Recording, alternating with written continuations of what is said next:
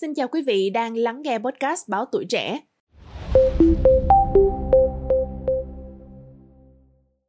Thưa quý vị thính giả, trái đất và sao hỏa giống như hai thế giới tương phản. Sao hỏa là hành tinh đỏ, trái đất là chấm màu xanh nhạt.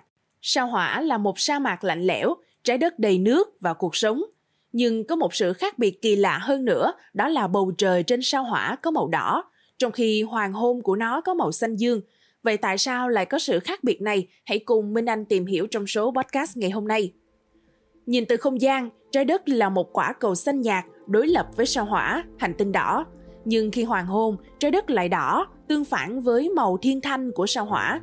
Hoàng hôn trên sao hỏa có màu xanh tương tự như bầu trời màu xanh của chúng ta, trong khi hoàng hôn của chúng ta lại có màu đỏ. Tất cả là do sự phân tán ánh sáng mặt trời lên các phân tử tạo nên bầu khí quyển của chúng ta. Mặc dù có màu trắng, nhưng ánh sáng mặt trời bao gồm nhiều bước sóng khác nhau và các phân tử cũng như hạt bụi chì tương tác với những bước sóng nhất định. Bằng cách tán xạ các phần cụ thể của quang phổ ánh sáng, các hạt bụi này tạo ra màu sắc mà chúng ta nhìn thấy. Chính bụi trong không khí là nguyên nhân tạo ra màu thiên thanh chứ không phải là màu đỏ. Hiện nay, bầu khí quyển của sao hỏa rất khác so với trái đất về cả thành phần lẫn mật độ.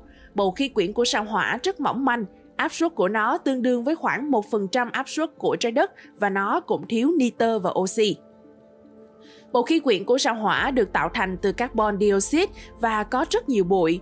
Bụi mịn này có xu hướng phân tán ánh sáng đỏ và ánh sáng xanh lam mát mẻ xuất hiện.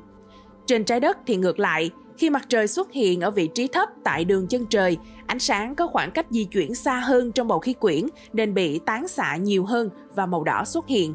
Chưa kể, trên trái đất chúng ta có một bảng màu đỏ rộng hơn, thực chất được khuếch đại thêm từ tro núi lửa và bụi từ các đám cháy. Đây là một điều tốt vì sao hỏa và trái đất là một trong số ít nơi chúng ta có thể thấy sự thay đổi màu sắc của khí quyển vào lúc hoàng hôn và bình minh. Nhiều vật thể khác trong hệ mặt trời thiếu bầu khí quyển đủ dày để tạo ra hiệu ứng hoặc bầu khí quyển có mây dày đến mức không thể nhìn thấy màu sắc gì. Trước đó, tàu tự hành Opportunity của NASA đã truyền về từ sao hỏa ba bức ảnh chụp hoàng hôn trên hành tinh đỏ, một hoàng hôn xanh đầy bụi. Do không khí đầy bụi, mặt trời trong buổi hoàng hôn trên sao hỏa chuyển sang màu xanh và mờ đi rất nhanh, y như trong những buổi chiều đầy sương trên trái đất. Opportunity đã xác định lượng bụi trong bầu khí quyển của sao hỏa cao gấp 2 lần do tàu thăm dò Pathfinder gửi về từ một địa điểm khác trên hỏa tinh vào năm 1997.